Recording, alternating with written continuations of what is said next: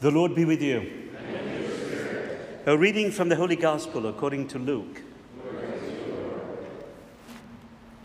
Jesus said to his disciples, "Do not be afraid any longer, little flock, for your Father is pleased to give you the kingdom. Sell your belongings and give alms. Provide money bags for yourselves that do not wear out, an inexhaustible treasure in heaven, that no thief can reach, nor moth destroy. For where your treasure is, there also will your heart be. Gird your loins and light your lamps, and be like servants who await their master's return from a wedding, ready to open immediately when he comes and knocks. Blessed are those servants whom the master finds vigilant on his arrival.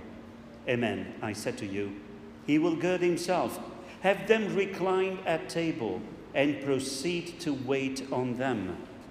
And should he come in the second or third watch, and find them prepared in this way, blessed are those servants. Be sure of this, if the master of the house had known the hour when the thief was coming, he would not have let his house be broken into. You also must be prepared, for at an hour you do not expect, the Son of Man will come." Then Peter said, "Lord, is this parable meant for us or for everyone?" And the Lord replied, "Who then is the faithful and prudent steward, whom the master will put in charge of his servants, to distribute the food allowance at the proper time?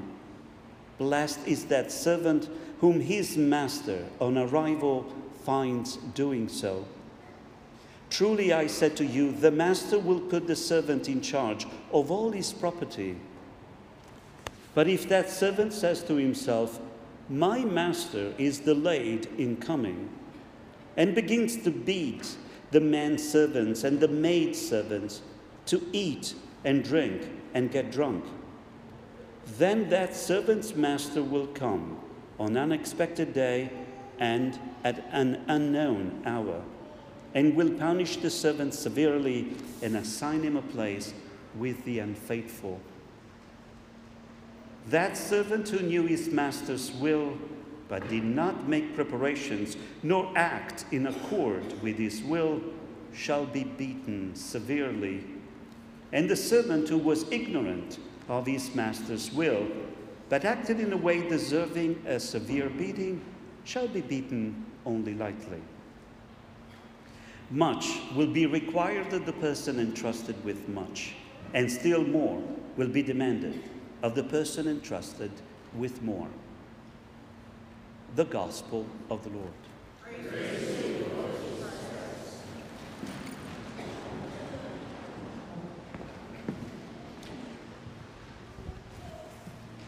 This week we open the Word with a heavy heart. Once again we witnessed what evil can do, right? Once again we saw people losing their life senselessly, and I'm sure you struggle as I do and ask myself as a Christian, how am I supposed to react to this? And personally, I had to ask myself, I asked that about everything as I decided to mold my life based on the gospel, shape my life based on the teaching of Jesus. I have to say, what can I do so that this will not happen again? So that indeed life may continue to be respected and we may live in a state of freedom from fear. Obviously, it's not an easy topic, right? And as a matter of fact, I questioned whether or not I was supposed to bring it up in the first place. As a new pastor, it's walking on thin ice, don't you think? You never know. And in this country nowadays, in our society, we pick and argue about everything, and everything is going to offend someone. So, but if I don't bring it up and acknowledge what happened, people will say, "Oh, he missed an opportunity." And indeed, it's right to bring it up. But if I do and develop the topic, you know, people say, oh, here he goes, priest talking about politics in, in, uh, in church. No matter how you do, you're going to lose something, right? So what are we to do? Well, I was struggling. And guess what? The more I was struggling, the more, and I was preparing myself for this liturgy, the more the Word of God was coming into my heart. And Jesus was telling me, let me speak. Let me tell you what you're supposed to do so that your mindset will change and you start looking at things from my point of view. And that's the challenge that we have every time we as a church open the Word. We want to make sure that we develop the mind of Jesus. Basically, the challenge is that we think with the mind of Jesus so that we are think like, you know, our devices do. One of the greatest things of technology, right? And you work on one device and then you go home and they're all synced together. And that's the point of the liturgy of the Word, that we sync with the mind of Jesus. And this week we are given this wonderful, wonderful phrase. Jesus says, where your treasure is, there you will find your heart. What does it mean? It means that which we think as valuable will shape our mindset. We think and we talk about things that we value the most. Even when we complain, we complain because there are certain things that we value. I hope. Then there are the chronic complainers. That's another story. But, but it is that whatever takes our mind, shapes our life. And whatever we see shapes the way, the, the direction of our lives. So it, it is always good to wonder, are the values that I'm considering really reflecting the values of God? And are the images that I have in my mind are really worth, worthy of dedicating myself and let my entire life is? It's lesson number one when we learn how to ride a bike, right? Keep your eyes on the road. I remember growing up, there was one park with one tree. You know where my bike was? Always at the tree. Like, even my parents, like, what's wrong with you? It's one tree. Well, you take, don't bang on the tree. And that's what I was looking. You know, Adam and Eve, whole garden, one tree. Where do we find them? Right there. Like, come on, it's a setup. Okay, that's another homily. You have to come back. But it's very important. So the idea is absolutely this, to make sure that we keep always ourselves in check. Making sure, because life is tricky. Sometimes something happens and all our attention, all our energy is immediately shifted in that direction. And we don't even realize that. As I was preparing for this liturgy, I was reminded of something that happened to me years ago. And you remember, it was the first time that the Powerball went past the one million. It was quite some time ago, you can tell, right? But apparently it was such a big news that made it into Italy new, uh, news. It must have been a very low news day. I don't know why they talk about the Powerball, but it did, because I got a phone call from my parents. I said, hey, how you doing? I'm good. Uh, what's going on? Well, we heard that there is something called the Powerball. You've got to be kidding. Okay. And my mom very gently said, okay, this is something. Do we know what's happening? No, it's okay. It comes and goes. It comes and goes? All right, good. Thought it was me. Okay. I think my parents don't want me to tell the story anymore. I said it three times. But anyway, so uh, what happened was my parents said, well, my mom said, did you buy the ticket? I said, no, I did not buy the ticket. I don't pay the Powerball. I said, well, maybe this would be a good time for you to do it. Say, okay, let me think about it. And uh, so the next day I called them and my mom said, well, did you buy the ticket? I said, well, technically speaking, no, but I found one. Pause. Really? I said, yeah, I was walking and, you know, I picked up the ticket and I realized it was a Powerball ticket and it was for the upcoming weekend and I decided to keep it. Pause. Yeah. As far as my parents are concerned, from that moment on, I had won. Because they said, it's God. providing you finally with something, and this is it. We, so for them, for my family, because I, I had already won. So waiting for the drawing of the numbers was just a formality so that I could actually go somewhere to pick up the money. So my mom said, don't lose that ticket, put it in a safe place because you lose things. I'm, I really did.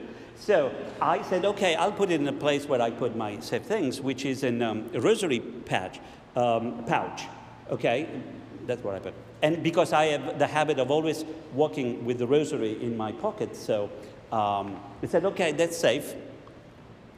So I'm not lying, I have it. So, uh, so there it is. And the whole week, the whole week, we were sending messages talking about what we're going to do with the money. So finally, I thought I would have a retirement fund, so I'll be okay, you know. Um, The whole week, and I did not even realize that my entire time and energy shifted, and I was just thinking about the money that I, and then I, I grew convinced, like, of course God wants me to have this money, right? Why would God not want me to do? Well, guess what? The night prior to the drawing, I called back, and my mom went, yes. Did you give that ticket away? So no, technically speaking, no, I still have it. But you remember those rosary pouches that you gave me? Uh-huh. They're not really waterproof. It was laundry day. And I left the rosary in my pocket. So my, I told you many times, always check the pockets. Yeah. So, no more ticket, all right? No more ticket. But by the way, I did remember the numbers, and none of the numbers I had even showed up on the PowerPoint, so it was not really a big loss. But the idea is that so quickly, my attention shifted from what I was supposed to do to this alternative reality that somehow I was convinced it was already true. You understand how quickly these things happen? My treasure shifted from one thing to another. But now, what is the treasure that Jesus wants us to focus on? Jesus says something amazing today to all of us. He said that, he said, first of, first of all, do not be afraid any longer, little flock, because the Father is pleased to give you his kingdom. What? That was the kingdom of God. Okay, that's the place where God can, can, God's presence can be experienced, where each one of us is considered the place where God can dwell, his kingdom, his presence, himself, is what God wants us to have. And Jesus called this the inexhaustible treasure.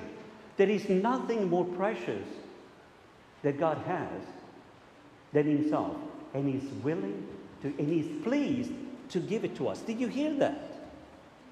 No, really, that's audience participation time. Did you hear that? This is the moment we should jump up and down and say, my goodness, God loves me so much that he's willing to give me, to give you all that he has. And what else does Jesus say? He says that he, God is willing to let us go into the kingdom. And at the end, he will serve food to us. He does not want to be served, but he's willing to put an apron on and serve us food. Top that. There is nothing more precious than this. Do you understand why then Jesus says, sell everything. Don't let anything hold you hostage in life. Thinking, making you think that there is something more precious than this. But in order for you to have it, you have to make room. That's why Jesus says, sell things out. Don't hold on to anything, because nothing is as precious as God himself.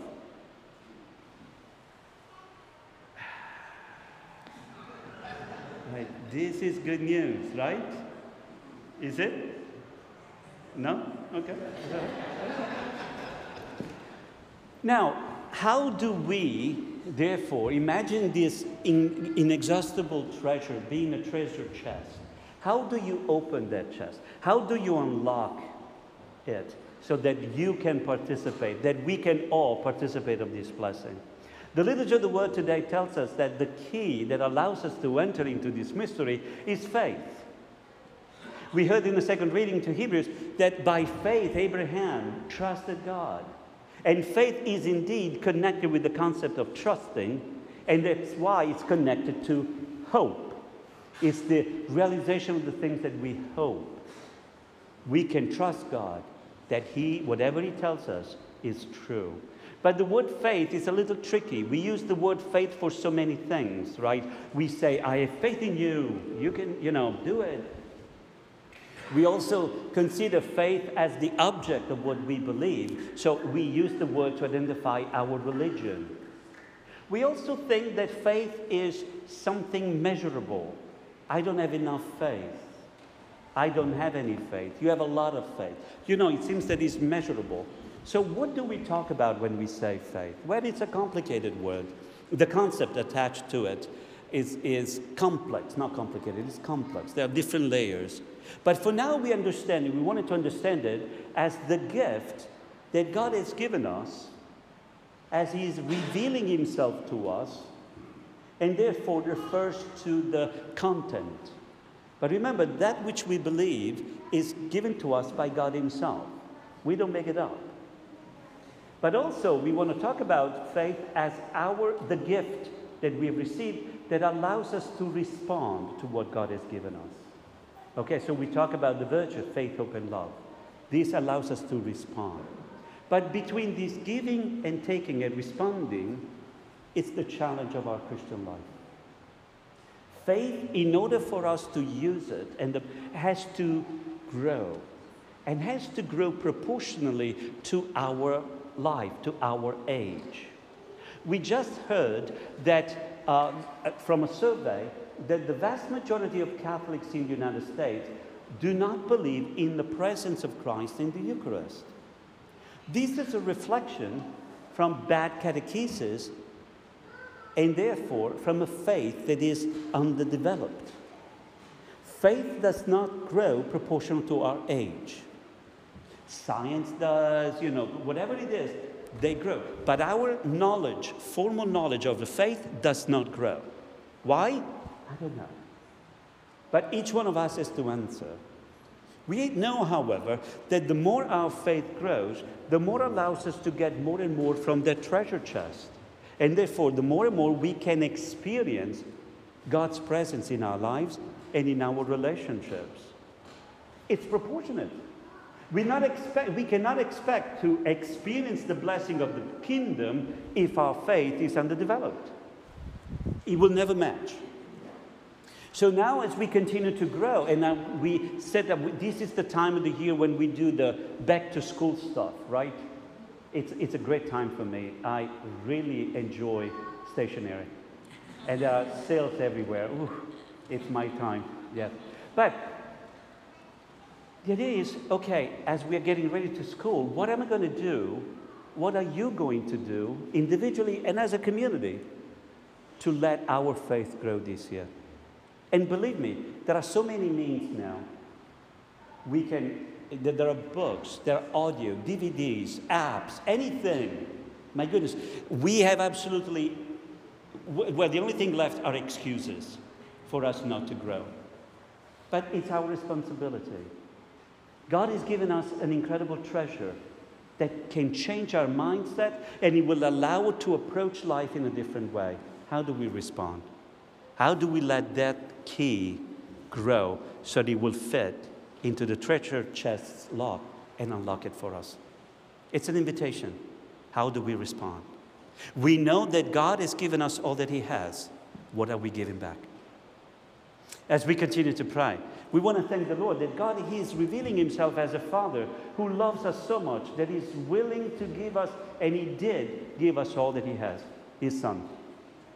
And we want to bring to the altar our struggles about what's happening in this country, maybe our fears, our concerns, but also our commitment say, Lord, I'm having some doubts about this. I struggle with those kind of things in my faith. This is the time when I'm going to take care of these so that I can grow a little bit more and I'll understand you and by consequence understand ourselves as well. And only in this way we will be able to enjoy the greatest gift that God has given us, the opportunity to call him our Father.